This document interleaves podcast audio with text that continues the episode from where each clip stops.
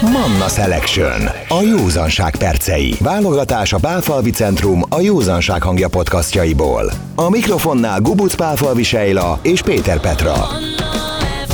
Pálfalvi Centrum a józanság hangja, Gubuc Pálfalvi Sejla és Péter Petra podcastja és műsora. Útjára indítjuk ezt a sorozatot, és nyilván az elsődleges szempont az az, hogy segítsünk, és most ebben a pillanatban az, hogy Gubuc Pálfalvi Sejlát bemutassuk. Te vagy az anyukája, az életre hívója, megálmodója ennek a centrumnak, és nyilván akkor az abszolút eredője is. Hogyan lett ez? Mit csináltál? Mivel foglalkoztál, amivel, aminek aztán ez lett az eredménye? Hú, akkor talán születésemnél kellene körülbelül kezdeni, de hogyha a centrum történetét szeretném bemutatni, én már adiktológiai konzultásként dolgoztam más intézményeknek, bedolgoztam más pszichoterápiás intézetnek, vagy adiktológiai intézeteknek, és aztán sokszor kerültem konfliktusban, akár saját magammal is, akár, akár azokkal a, az emberekkel, akikkel együtt dolgoztam, és ugye eljutottam arra az elhatározásra, hogy akkor én majd csinálok egy olyan helyet, ami, ami úgy működik, meg úgy néz ki, ahogyan én azt szeretném.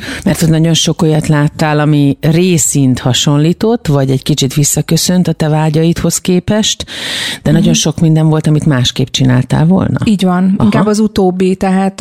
Abból több volt? Abból, abból több volt, tehát hogy inkább ez, ez vitt el abba az irányba, hogy, hogy megálmodjak egy olyan helyet, ami az én elképzeléseim, szakmai szemléletemhez és saját értékrendemhez, uh-huh. vagy értékrendemmel összhangban működik. Uh-huh. Na jó, azért egy kicsit menjünk vissza a tanulmányokhoz. Hogy lesz valaki addiktológiai konzultáns, milyennek az előútja, milyennek az előszele, hogyan lettél azzá, ami vagy, mit kezdtél eredendően tanulni? Legelsőként, vagy ez volt rögtön nem, az irány? Nem, nem, én legelőször kriminológiát hallgattam, én Londonba jártam a Kingstoni Egyetemre, és ott a főszakom az a kriminológia volt. Nagyon érdekelt a, az, hogy mitől viselkednek emberek másképp, mi van egy deviáns viselkedés mögött, mi van egy bűnelkövető viselkedés mögött, és aztán ez kezd kezdett letisztulni így a tanulmányaim végére. Nagyon érdekelt az, hogy a droghasználó vagy, vagy egyéb szereket használó bűnelkövetőknek hogy működik a rehabilitációja, és akkor így kerültem egyre közelebb és közelebb az addiktológiához. Akkor még nagyon nem tudtam, még azt sem talán, hogy ezt addiktológiának hívják, csak hogy nagyon érdekelt ez a téma. És hogy említettem, én, én akkor Londonban éltem. Hány évet voltál kint? Kilenc. Kilenc évet. Kilenc éve. Csak azt végig tanultad, igaz? Ö, nem egészen, mert ugye ebbe voltak szünetek, meg tehát így egy húzamba így hét évet töltöttem el. Na jó, de ugye, hangsúlyos része ez a tanulás így volt. Van, így van, így van, így van, hangsúlyos része az mindenképpen az egyetem volt, és az utolsó évben, amikor a szakdolgozatomat írtam, akkor ö, tavaszi szünetbe jöttem haza, haza látogatóba, és én megkerestem a Leo Amici alapítványt, ők egy mai napi Komlón e, működő alapítvány, akik... Ők működtetik a komlói elvonót? E, Rehabot? Bocsánat. Rehabilitációs intézményt, így, így van, így van, így van, ők működtetik, e, és akkor én írtam nekik egy levelet, akkor még a Kelemen Gábor, illetve a Mihaldinesz Csaba vezette ezt az intézményt, és én írtam egy levelet, hogy én nagyon szeretnék betekintést nyerni ebbe a világba, hogy tanulhassak, hogy hogy, hogy néz ki egy ilyen hely és akkor kaptam egy választ, hogy hát sajnos nem tudok oda menni, nem tudnak erre lehetőséget biztosítani, én visszaírtam nekik, hogy hát ilyen nincs. ilyen nincs, ne, én, én mindenképpen szeretnék menni, és akkor pár ilyen levélváltás után azt mondták, hogy na jó, akkor, akkor menjek. Nem fogadok el nemleges választ, és Igen, igen, igen, igen. Kicsit ilyen típus vagyok, tehát hogyha az ajtó nem engednek be, akkor majd az, majd az ablakon. Nyilvánvalóan, tehát hogy azért tiszteletbe tartom én azért más embereknek a határait, de hogy itt éreztem, hogy, hogy nem szabad így, így feladnom. És jól is tettem, mert hogy volt lehetőségem akkor eltölteni, hát ez úgy beszélünk 2007-ről, kettő hetet a Leomicsi Alapítványnál, és olyan olyan jó kapcsolatot sikerült kialakítanom az ott dolgozó kollégákkal, hogy amikor eljöttem, akkor, akkor annyit mondott nekem a Mihi, hogy bármikor, amikor szeretnék, visszamehetek. Na hát akkor én kapva kaptam az alkalmon, mert hogy visszamentem az egyetemre, kérvényeztem egy ösztöndíjat, és egy kutatói ösztöndíj keretében én visszamentem Komlóra a következő évben, és én tíz hónapot töltöttem el bent lakással a Leomicsi Alapítványnál, úgyhogy beköltöztem 16 szer használó fiatalember közé, és figyeltem azt, hogy ők hogyan épülnek fel. Segíteni akar, ez elképesztő. Nem féltél először is akkor azon túl, hogy segíteni akartál, vagy mi volt a mozgató erő igazán? A kíváncsiság. A kíváncsiság volt a mozgató erő, hogy, hogy hogy működik egy ilyen a gyakorlatban. Ugye akkor már több éves egyetemi tanulmányon voltam túl, sok száz könyvet olvastam el, hát nem csak ebben a témában, hanem nyilvánvalóan itt a, a kriminológia, vagy kriminológiához kapcsolódóan, de hogy nagyon szerettem volna ezt látni a gyakorlatban, hogy egy rehabilitáció hogyan működik, és visszatérve a kérdésedre nem féltem. Tehát fel sem merült bennem, hogy van mitől félni, és nem is kellett mitől félni. Tehát attól se, hogy nem sikerül, hogy azt hogy éled meg, hogy az kudarc egyáltalán, amikor valakinek nem sikerül segíteni, vagy kudarcként éli meg egy segítő vagy egy addiktológus azt mondjuk, hogy az illető, akivel foglalkozik, mégiscsak visszaesik? Ezek fel sem merültek e- ezek Aha. a kérdések, tehát hogy ez a nyelvezet, mint például a felépülés, vagy visszaesés, megcsúszás, ez, hogy ez a gyakorlatban hogyan néz ki, én ezt addig nem is tudtam.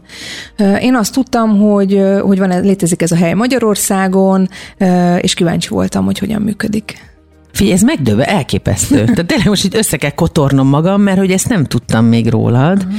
Az, hogy valaki kriminalisztikát tanul, kriminológiát, kriminológiát uh-huh. bocsánat, egy idegen országban az már önmagában is egy lenyűgöző dolog. Uh-huh. Aztán az, hogy valaki ezt választja, az szintén egy nagyon különleges történet, és hogy abból ez nő ki itthon Magyarországon, később egy uh-huh. saját adiktológiai centrum gyakorlatilag, az pedig egy egészen egy egészen ritka életút. Igen. És még nagyon az elején vagyunk. Nagyon az elején vagyunk, így van, úgyhogy még nagyon sok minden áll előttem, de hát mögöttem is azért ez, ez nem csak a tanulmányoknak volt a függvénye, ideig eljutottam, hogy ez nagyon hosszú önismereti út is volt. Tehát én amikor elmentem ide Komlóra, akkor szerintem még magam se tudtam, hogy mi volt az én indítékom erre, vagy hogyan kerültem én tulajdonképpen oda, hiszen neked is azt mondtam, hogy nagyon érdekelt a téma, ami így is Igen. volt, de hát azért mégiscsak ez nem egy hétköznapi dolog, hogy egy fiatal, 20 pár éves lány úgy dönt, hogy mm, beköltözik 16, akkor még javarészt ópiátot, heroint használó, vagy hát akkor már nyilvánvalóan nem használó felépülő függő közé. És De hogy ott fájdalom van, fizikai fájdalom van, lelki gyötrődés van, nap mint nap küzdés van, az gyakorlatilag a, a nap minden egyes percében, nem? Azért küzdenek, Azért hogy sokkal, valahogy... Sokkal, mi történik ott egyáltalán? Sokkal vidámabb hely ez egyébként, mint, mint, mint az, hogy csak arról tudjunk beszélni, hogy tele van fájdalommal. Nyilvánvalóan. Magának a, a, a szer nem használásnak az útjára gondoltam én mm. a fájdalmat, és nyilván az embereknek fogalmuk sincs, hogy ez hogy zajlik. Azt mm. gondoljuk, látod, én nekem is ez mm. jutott rögtön eszembe, hogy az van biztos, ami a filmekben, hogy látod, hogy ott magzatpózban valaki szenved a sarokban. Nem, ez Miközben azért nem, hallottuk, hogy Komlón ott van program, meg munka, meg így dolog, van, meg közös van, programok, és, és e- együttlét. lefesteni neked azt a képet, ami engem fogadott, amikor legelőször oda mentem. Én odaértem Komlóra, hatalmas nagy bőröndömmel leszálltam a, a pályaudvaron, felsétáltam az alapítványhoz, ami egy jó kis túra, mert fent vannak a, a dom tetején, és um, felhúztam a bőröndömet ott a, a hosszú lépcsőn, ami felvezetett a házhoz, és aztán egyszer csak azt láttam, hogy 5-6 fiatalember kifut nagy kíváncsisággal, hogy ki az, aki érkezett. Ugye ezt kell tudni, hogy akkor már nem volt azt hiszem, hogy koedukált az intézmény, tehát hogy nagyon hölgytársaságot ott nem is élvezhettek, úgyhogy mindenki nagy kíváncsisággal futott ki elém, hogy ki az, aki érkezik, ugye nyilván tudták, hogy menni fogok.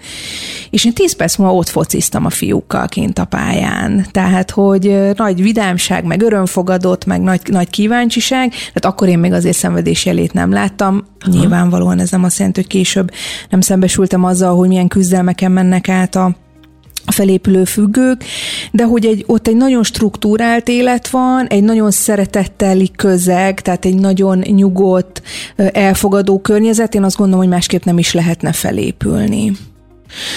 Hogyan zajlik egy felépülés? Mi a folyamata? Mit láttál mm. akkor, és mit tapasztalsz ma? Én ott azt láttam, de hogy, hogy nyilvánvalóan nagyon sokféle felépülési út létezik. Itt Komlón, akkor a Leomicsi Alapítványnál olyan függő fiatalok jelentek meg, talán fogalmazhatok így, most ez így durván hangzik, akiknek úgy, úgy meghalni sem sikerült, de élni sem tudtak így. Tehát ők tulajdonképpen avval a nagyon-nagyon súlyos szerhasználattal mindent el, elkövettek uh, annak érdekében, hogy ők ne, éljek, ne éljék meg a 40. életévüket, akire volt őrangyal és vigyázott rá, és, és sikerült, és rájött arra, hogy így már ő nem bír tovább élni, az viszont jelentkezett valamilyen úton, módon ide az alapítványhoz. Ide csak ők maguk jelentkezhettek? Tehát ez is egy olyan dolog, hogy a család az nem mondhatta azt, hogy szeretnénk, hogyha e, tehát fogjuk és elhozzuk, mert mi szeretnénk, hogy ő leszokjon, tehát ez kellett az illetőnek a beleegyezése. Mindenféleképpen kell a beleegyezése. Ez egy fontos dolog a mai ez, napig, így Ez van? mai napig így van, nem csak ott, hanem mindenhol máshol. Tehát nyilvánvalóan valakit arra kényszeríteni, hogy életmódot változtasson, arra nem, nem lehet. Mi zajlik akkor, Sejla, onnantól kezdve, hogy valaki bekerül, mondjuk Komlóra, uh-huh. akkor hogyan zajlott ez, és aztán uh-huh. majd beszélünk arról, hogy most hogyan zajlik ez uh-huh. nálatok. Okay. De hogy egy, egy, egy kicsit mutassuk meg azt, vagy tegyük érthetővé az emberek számára, hogy ez hogyan zajlik. Ugye mindenki azt gondolja, hogy oké, okay, vannak a függő emberek, uh-huh. van, aki ö, agot fogyaszt, van, aki szerhasználó, van egy csomó minden más, tehát van, aki társfüggő, uh-huh. van, aki szerencsejáték függő, mindegyikben az a közös, hogy az egy, az egy addikció, az uh-huh. egy függés, ami gyakorlatilag fogva tartja magát uh-huh. az embert, így van? Így van, így van, így van. Ott általában ugye telefonon jelentkeztek be első körbe, tehát felhívták az alapítványt, ott beszéltek egy munkatársal, elmondták, hogy ők bajban vannak és szeretnének jönni, kaptak egy időpontot, és egy úgymond egy felvételi elbeszélgetésen vettek Tehát, hogy bárki részt. nem kerülhetett be ezek így szerint, van, vagy így nem van, mindenki? Így van. Ez tulajdonképpen a kliensek érdekében történt. Azokének az érdekében is, akik jelentkeztek, meg akik már ott voltak. Tehát Aha. azért nagyon fontos, hogy ahol csoportterápia folyik, már pedig ott ugye csoportterápia folyik, tehát ott egy terápiás közösség van, ott közösségben épülnek föl a, a kliensek. Ott nagyon fontos az, hogy, hogy olyan embert, olyan klienst vegyenek föl, aki, aki mm, aki tud alkalmazkodni az ottani struktúrákhoz, szabályokhoz, akinek van valami mennyi motiváció arra, hogy változtasson a, az életén, Aha. és akkor ezt próbálják meg ugye egy felvételi. Ezt érezni azon a felvételi beszélgetésen, hogy ki az, aki csak jó eljön, de valószínűleg holnap után már nem fogja érdekelni? Így kell érteni hétköznapi nyelven? Ö, így kell érteni, de azért ez nagyon nehéz, mert akik beszélgetnek, a segítők, ők is csak emberek. Uh-huh. Tehát, hogy nyilvánvalóan nagyon tapasztalt szakemberekről van szó, tehát, hogy tapasztalt szakemberek dolgoznak, de hát azért én azt mondom, hogy nagyon nehéz feladat valakinek a motivációját megállapítani, arról nem is beszélve, hogy nagyon sokszor előfordul az is, hogy annak ellenére, hogy valaki tud a felvenni, vesznek, az illető meggondolja magát, elmegy, tehát nem mindenki tölti ki azt a terápiás időt. Ja, hogy van olyan, hogy valaki föláll, és azt mondja, hogy holnap elmegyek haza. Van ilyen, Aha. igen, igen. Tehát, hogy ez nem egy, nem egy könnyű út. Térjünk egy kicsit vissza oda, hogy valaki, oké, okay, felvételi beszélgetésen túlesett, felvételt nyert, mondjuk Komlóra, mm. akkor oda. Mi történik tovább? Mit vihet magával, mit nem? Mm mit kell elmesélnie, hogyan tudtok bizonyságot szerezni arról, hogy mi minden szert használt valójában, mondjuk ahhoz képest, amit mond, kell ezt egyáltalán idézőjebbe, bocsánatot kérek a szóhasználatért, de megkérdőjelezni, uh-huh. és mit tudom én, vért venni tőle, tehát uh-huh. ilyesmi történik, vagy csak egyszerűen elindul a rehabilitáció? Nem, ilyen, ilyesmi nem történik, ott elindul uh-huh. a felépülés attól a naptól kezdve, hogy oda belép. Az, hogy mit vihet magával, vannak dolgok, amit nem, tehát amire nincsen szükség egy felépüléshez. Tehát, uh-huh. hogy nyilvánvalóan a ruházatát, tisztálkodási uh-huh. eszközeit hozhatja. Ha de, gyógyszert szed? Ö, hát ú, ez is bonyolultabb, mert, mert nyilvánvalóan, hogyha egyéb más krónikus betegséghez uh-huh. kapcsolódik az a gyógyszere, okay. ami fontos, az oké. Okay, de azért ez az intézet törekszik arra, hogy, hogy a, a józanság az a teljes szermentességet jelentse. Uh-huh. Tehát nyugtatókkal Tehát, egy például, és lelki tisztulási folyamat. Így van, így van. Tehát mondjuk nyugtatókkal vagy egyéb más gyógyszerekkel ott a felépülés nem elképzelhető. Elmondják nekik a felvételi beszélgetésen, hogy, hogy nagyjából mi vár rájuk? Tehát, hogy mennyire megterhelő lelkileg és fizikailag mondjuk az első X, nem tudom, ezt mond meg te hány nap? Ú, szerintem végig nehéz, és ez Igen? hullámzik. Aha. Hát persze, tehát hogy vannak könnyebb napok, vannak nehezebb napok, kinek mikor van a hullámhegye, hullámvölgye. Én azt tapasztaltam, hogy a legkritikusabb időszak az mindig az, amikor valaki azt hiszi, hogy már jól van. Ez olyan, mint amikor mondjuk az ember influenzás, beszedi az, az akármelyik mhm, gyógyszert, uh-huh, tudod, uh-huh. és harmadik nap, ó, már jól vagyok, jó, még nem megyek be dolgozni, de akkor mondjuk egy kicsit ki, berakok egy mosást, és kiteregetek. És mire kiteregetsz, gyakorlatilag elájulsz. Igen, valami hasonló van itt is, tehát, hogy, hogy nyilvánvalóan az elején, ha valaki úgy érkezik, hogy, hogy aktív szerhasználóként, akkor valóban azért van egy-két olyan hete, amikor azért fizikálisan is sokkal rosszabbul uh-huh. van, hiszen el elvonási tünetek is felléphetnek. Én azért azt láttam, hogy ott a közösségnek hatalmas nagy ereje van, hogy ebbe átsegítse, hogy elmondja a tapasztalatait, hogy ez el fog múlni, hogy, hogy ezen túl lehet jutni és folyamatosan vigyáznak egymásra, tehát nagyon, nagyon odafigyelnek. De hogy nyilvánvalóan azért a, a lelki része az, ami, ami, ami hosszabb ideig tart, és ebbe lehetnek nehézségek. Gondolom, Azt, itt fontos, bocsánat, a segítők igen. szerepe. A segítő, tehát én Vagy gondolom folyamatosan persze, de hogy ott vannak gondolom beszélgetések, csoportfoglalkozások, tehát hogy program van folyamatosan. Ez egy, nagyon struktú, tehát ez egy nagyon struktúrált élet. Ez azért is fontos, hogy kereteket adjon ne csak az ottani léthez, hanem a későbbiekben, hogy a, a józanságnak legyenek keretei, és hogyha azokat valaki átlépi, akkor a, legyen az egy figyelmeztetője, hogy rossz úton jár. Aha. És hogyha valaki ott tölt mondjuk 8 hónapot, 10 hónapot, 12 hónapot, azért a, a, akár még az elején megfelelésből is tett tevékenységek később szokásokká válnak, és nagyon jó man- mankókt, vagy, vagy tényleg nagyon jó keretet adnak arra, hogy, hogy tudják tartani így a azokat az alap, nem tudom, szabályokat. Ami biztonságot is ad, tehát van egy ilyen rendszer, mint a gyereknél, nem? Tehát még Igen. akkor is, hogyha meg vannak szabva határok, még akkor is, hogyha kényelmetlen, hogy nem, nem tudom, Igen. én nem ugorhatok ki az ablakon, pedig csak uh-huh. a manzá, uh-huh. vagy hogy mondják, szutárébe uh-huh. vagyunk, és csak kilépnék, azt nem szabad, uh-huh. akkor az ember tudja, hogy mire ta, mihez tartsa magát. Igen, igen, tehát Aha. ez mindenképpen könnyebbséget okoz. Nyilvánvalóan valakinek meg pont ez a nehézség, hogy egészen addig életében nem voltak ezek a keretek az életébe, és akkor itt, itt saját magával, meg másról is konfliktusba tud kerülni de, de azért hál' Isten nagyon sok ember végigcsinálja ezeket a felépülési programokat, terápiákat. Mondd el, te, mint addiktológiai konzultáns, mit tapasztalsz, mennyire tudod magad elzárni, vagy tudtad magad akkor elzárni ott komlón a folyamattól, az érzésektől, attól, hogy ne csavarja meg a lelkedet az, ami ott történik. Kell-e ez egyáltalán? Nem. Én, én bele, beleengedtem magam. Tényleg? Tehát persze, persze nem lehet. Tehát én azt gondolom, ott, aki arra törekedne, hogy kívülálló próbáljon meg mag, maradni, nincs is ennek értelme. Tehát én, én résztvevő megfigyelő voltam ott. Én ugyanúgy részt vettem a, a mindennapi életbe, ugyanúgy kötöttek engem is a szabályok, meg ezek a keretek. Nyilvánvalóan mindenki tudta rólam, hogy nem vagyok függő, uh-huh. hogy, hogy miért vagyok ott, mármint, hogy abban az értelemben miért vagyok ott, hogy, hogy, hogy egy ilyen kutatói programba veszek részt, de nagyon érdekes, és van egy ott egy, egy, egy kedvenc, az egyik kedvenc történetem, ami a, az én szakmai pályámat nagyban meghatározta, hogy egyik napot megkérdezte tőlem az egyik kliens, hogy én mit keresek ott. És én mondtam neki, hogy hát um, egyetemre járok, ez egy kutatói program, és én, én azt vizsgálom, hogy ők hogy épülnek föl. És mondta, hogy jó, jó, érti, érti, de hát még, mégis mit keresek én itt? Hát mit csinálok itt? Elmondtam neki még egyszer, és ő folyamatosan visszakérdezett. És arra gondoltam magamba, hát ezt nem mondtam neki, hogy úristen, hát mert azt sem érti meg, hogy amit válaszolok. És aztán én évekkel később jöttem rá, hogy én nem értettem meg, hogy ő mit kérdezett. Mert ő ugye azt kérdezte, hogy mi az én motiváció, mit keresek én ott. Tehát, hogy nyilván, hogy miért, miért választottam ezt a helyet. És, és azért nem értettem meg a kérdését, mert én, én akkor még nem is tudtam, hogy mit keresek ott, és én évekkel később jöttem rá arra, hogy tulajdonképpen én is érintett vagyok, abban az értelemben, hogy én nem vagyok függő, viszont függők körül nőttem föl. Én egy diszfunkcionális családban felnőtt gyermek vagyok.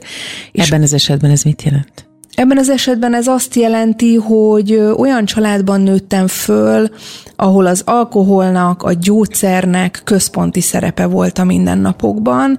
Én akkor ezt még nem érzékeltem, tehát én gyerekként nem láttam azt, hogy hogy valami probléma lenne. Az tehát, a normális, hogy, amiben igen, vagy akkor Igen, igen, igen, Aha. igen. De hogy nyilvánvalóan meghatározta ezt az, élet, az életemet, és hogy én, én azt gondolom, hogy amikor arra kerestem a, a kérdést, hogy mi az a deviancia, vagy ki miért viselkedik úgy, ahogy, akkor, akkor talán olyan kérdésekre kerestem a választ, amit, ami meghatározta a gyerekkoromat, amit én soha nem értettem. Most mindjárt kipotyog a könnyem, és tudod miért? Mert ez annyira elképesztően megható és erőteljes dolog, hogy valaki, aki ilyen közegben nő föl, az nem visszacsúszik oda, és nem használó lesz, hanem segítő. Mm. Azért ez a ritkább vonal. Hát de, ez, de ezzel te tisztában vagy, hogy Én ez ezzel- egy óriási nagy dolog, amit Én- te véghez vittél már Én- idáig is? Én ezzel tisztában vagyok, de nyilvánvalóan magamat is kell arra figyelmeztetni, hogy én is veszélyeztetett vagyok. Tehát én azt gondolom... Annak számítasz? Igen, igen. Tehát egy, egy olyan gyerek, aki egy olyan családban nő föl, eh, ahol, ahol felütötte a fejét bármiféle szerhasználat, sokszoros esélye van arra, hogy, hogy az illető saját maga is szerhasználó legyen. Az, hogy Mert nyilvánvalóan... így szocializálódik, hogy azt látta a családban, hogyha probléma volt, akkor a, apu megemelte a poharat, vagy anyu bevett gyógyszert, vagy a nagynéni ezt csinálta, a nagybácsi azt, vagy a testvérem azt így kell érteni? Így is, tehát nyilván van itt egy minta, de hát ott van a genetika, tehát hogy azért a hajlam nyilvánvalóan örökölhető. De igazából Ez itt komo, ezt én soha nem hallottam. Igen, tehát maga a hajlam nem a betegség, tehát Értem, nem a függőség, értem. hanem a hajlam Igen. erre. Ö, ö, A függőségre való hajlam. igen, igen, igen, igen, az örökölhető. De nyilvánvalóan ez nem jelenti azt, hogyha valakinek a családjában, a felmenei között alkoholfüggő vagy egyéb függőség felütött a fejét, akkor ő, ő az lesz, mert uh-huh. nyilván nagyon sok más tényező is befolyásolja ezt, és azt gondolom, hogy az én életemben nagyon sok protektív tényező volt. Nagyon sok olyan tényező, ami, ami engem pontosan abba az irányba vitt, hogy én segítsek, ha már a családom egyes tagjain nem tudtam, akkor legalább azokon az embereken, akik, akik ma hozzám fordulnak. Mert hogy a családtagokon van, aki nem tudtál? Vagy akkor nem tudtál? Hát teljesen eszköztelen voltam, teljesen más volt az elképzelésem, volt egy ilyen fantáziám, hogy én meg tudom menteni azt, aki bajban van. De hát ez nem így van. Hát mitől tudnám megmenteni, nincsenek szuper képességeim, vagy nem voltak szuper képességeim, ezek ma sincsenek, ami a különbség, hogy már megtanultam, hogy miről szól a függőség, milyen ennek a betegségnek a természete, hogyha valaki segítséget kér, annak hogyan lehet jól segíteni. Mert nem mindig jól segít. Hát persze. Hát ezt azt szoktam mondani az egyik ismerősöm, hogy nem lehet átvinni, átkísérni a nénit az ebrán, ha ő nem akar átmenni, még akkor is, hogyha a túloldalon lakik, és szeretne átjutni, de átmenni az ebrán nem akar. Tehát, hogy Igen, van egy ilyen, igen. egy ilyen fajta visszatartó erő. Ö, Mi számít ö, mi számít függőségnek? Honnan tudatáljuk Mhm. azt, hogy valakivel foglalkozni kell? Ezt mikor vetted észre, hogy valaki problémás? Ö, most két fogalmat említettel, és köszönöm, mert ugye nem ugyanaz a problémás és a függő személy, de már én azt gondolom, hogy a probléma szintjén érdemes foglalkozni valakivel, hogy ne váljon függővé. Aha. Ugye nagyon gyakran teszik föl nekem ezt a kérdést, elég gyakran megyek tévé és rádió műsorokba, és azért gyakran előkerül ez a kérdés, hogy mitől számít valaki függőnek. és amikor már így 51-re válaszoltam erre, akkor eszembe jutott az, hogy, hogy bár a kérdés jó, de nem biztos, hogy szerencsés a megközelítés, mert amikor már arról beszélünk, hogy valaki ezen a ponton túl van, uh-huh. akkor a, vagy, vagy mondjuk akkor beszéljünk arról, hogy ha valaki még ezt a pontot mondjuk nem ért el, mert nem függő, akkor úgy, úgy fellélegzünk, hogy hú, hát akkor minden rendben, te pedig nincsen rendben. Tehát, hogy ennek Mert azon mindig az van úton egy, van. Mert azon az úton van, tehát hogy ennek mindig van előszobája, és érdemes ezt egy spektrumon tekinteni. Tehát az, hogy valaki mondjuk egyáltalán nem használ szert, vagy belehal a szerhasználatba, a között nagyon sok minden van, nagyon sok helyen el lehet helyezkedni. Fokozat és állomás rengeteg. Így van, így van, így van. Minden olyan, tehát hogy amikor szerhasználatról beszélünk, akkor tudatmódosító szerekről beszélünk, Aha. olyan szerekről, és akkor innentől kezdve most ne foglalkozunk avval, hogy valami legális vagy illegális, azok a szerek, amik a központi idegrendszerre hatva egy tudatmódosító hatást fejtenek ki, akkor, akkor az már egy szerhasználat. Uh-huh. Most legális vagy illegális, az egy másik kérdés. A, a Zahár Gábor egyszer azt mondta, hogy alkoholistának számít bárki, aki napi rendszerességgel fogyaszt alkoholt. Még akkor is, hogyha mondjuk csak két doboz sört uh-huh. ö, iszik meg, és vélhetően akkor lehet, hogy ő ezt ő is úgy értette, hogy akkor afelé megy.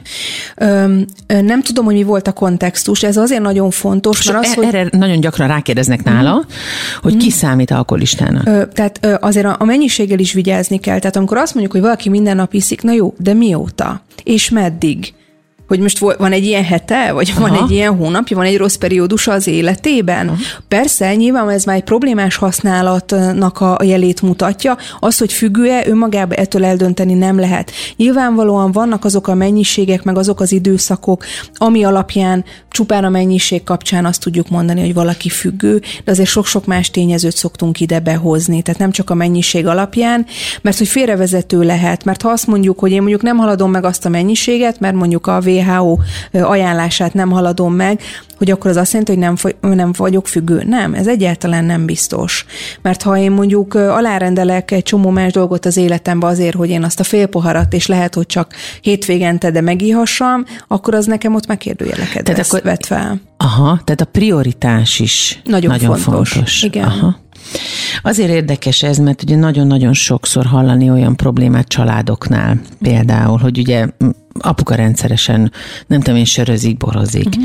Anyuka rendszeresen szedi a gyógyszert, mert hogy annyira ideges, mert uh-huh. a, a lakáshitel, a stb. Uh-huh hogyan kell ezt észlelni egy családban? Te mit, tud, te mit tudtál tenni, vagy mit kell nekünk tennünk, hogyha látjuk, hogy ilyen probléma van?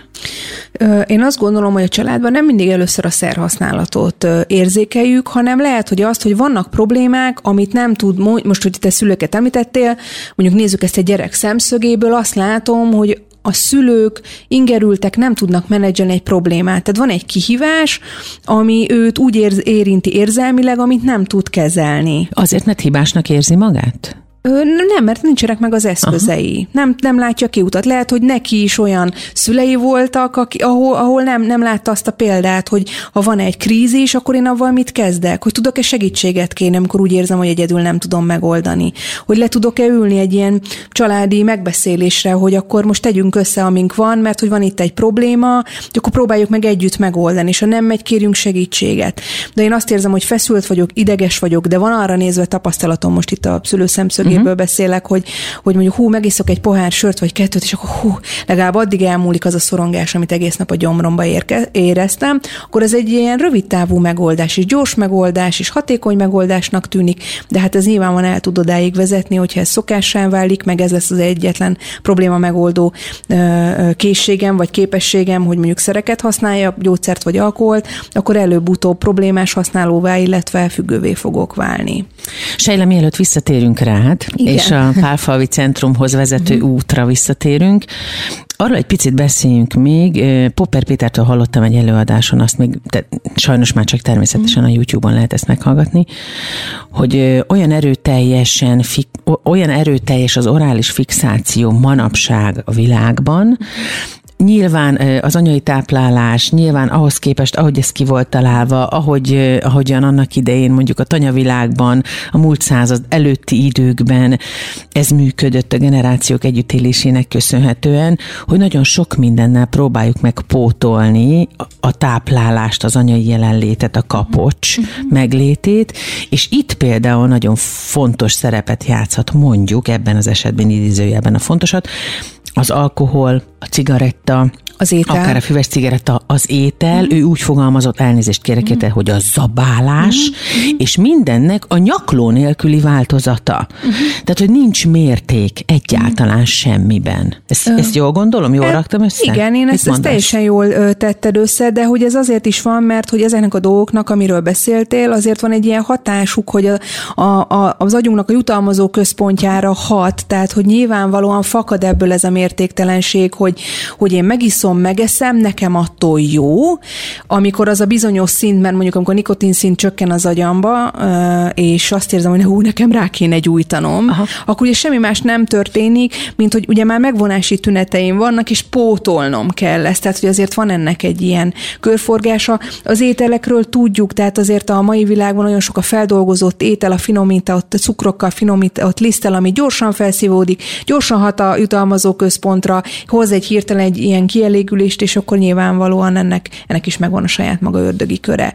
De én e-, ezzel együtt azt mondom, hogy önmagában a szerek vagy önmagában egy dolog nem az, ami a függőséget okozza. Tehát azért nagyon sok mindennek kell együtt állni ahhoz, hogy valaki függővé tudjon válni. Tehát ez egy sokkal összetettebb dolog, mint hogy a hétköznapi ember gondolna. Igen, én azt gondolom, hogy igen. Nyilvánvalóan vannak szerek, ugye említettem talán ezt a szót, hogy minden szernek megvan az addiktív potenciája, az azt jelenti, nem, hogy... nem mondtad, ez akkor, mit jelent? Akkor most, most igen? mondom, hogy ez tulajdonképpen azt jelenti, hogy tehát a hozzászokásnak a, hát nem azt mondom, hogy a mértékegysége, de hogy mennyire könnyű valamihez hozzászokni, milyen hamar kezdi el a, azt a bizonyos szert tolerálni a szervezet. Aha. És ez eltérő, tehát azért vannak emberek, akik tudnak úgy alkoholt fogyasztani, hogy néha napján, alkalomattán, kis mennyiségben, rekreációs célból. Aztán egy másik ember, aztán van, van, van olyan ember is, aki ugyanazt a szert már nem tudja így fogyasztani, hanem kontrollvesztett módon, nagy mennyiségben, nagy töménységben fogyasztja. Tehát, hogy nyilvánvalóan nem csak a szertől magától függ, hanem a személyiségtől, a szociokulturális környezettől, hogy milyen traumáim vannak, hogy azokat hogy tudtam feldolgozni, hogy milyen érzelemszabályozási rendszerrel működöm, tehát hogy ez sokkal összetettebb. Manna Selection. A józanság percei. Válogatást hallottak a Pálfalvi Centrum a Józanság hangja podcastjaiból. További információért látogasson el a Manna FM honlapjára vagy Facebook oldalára.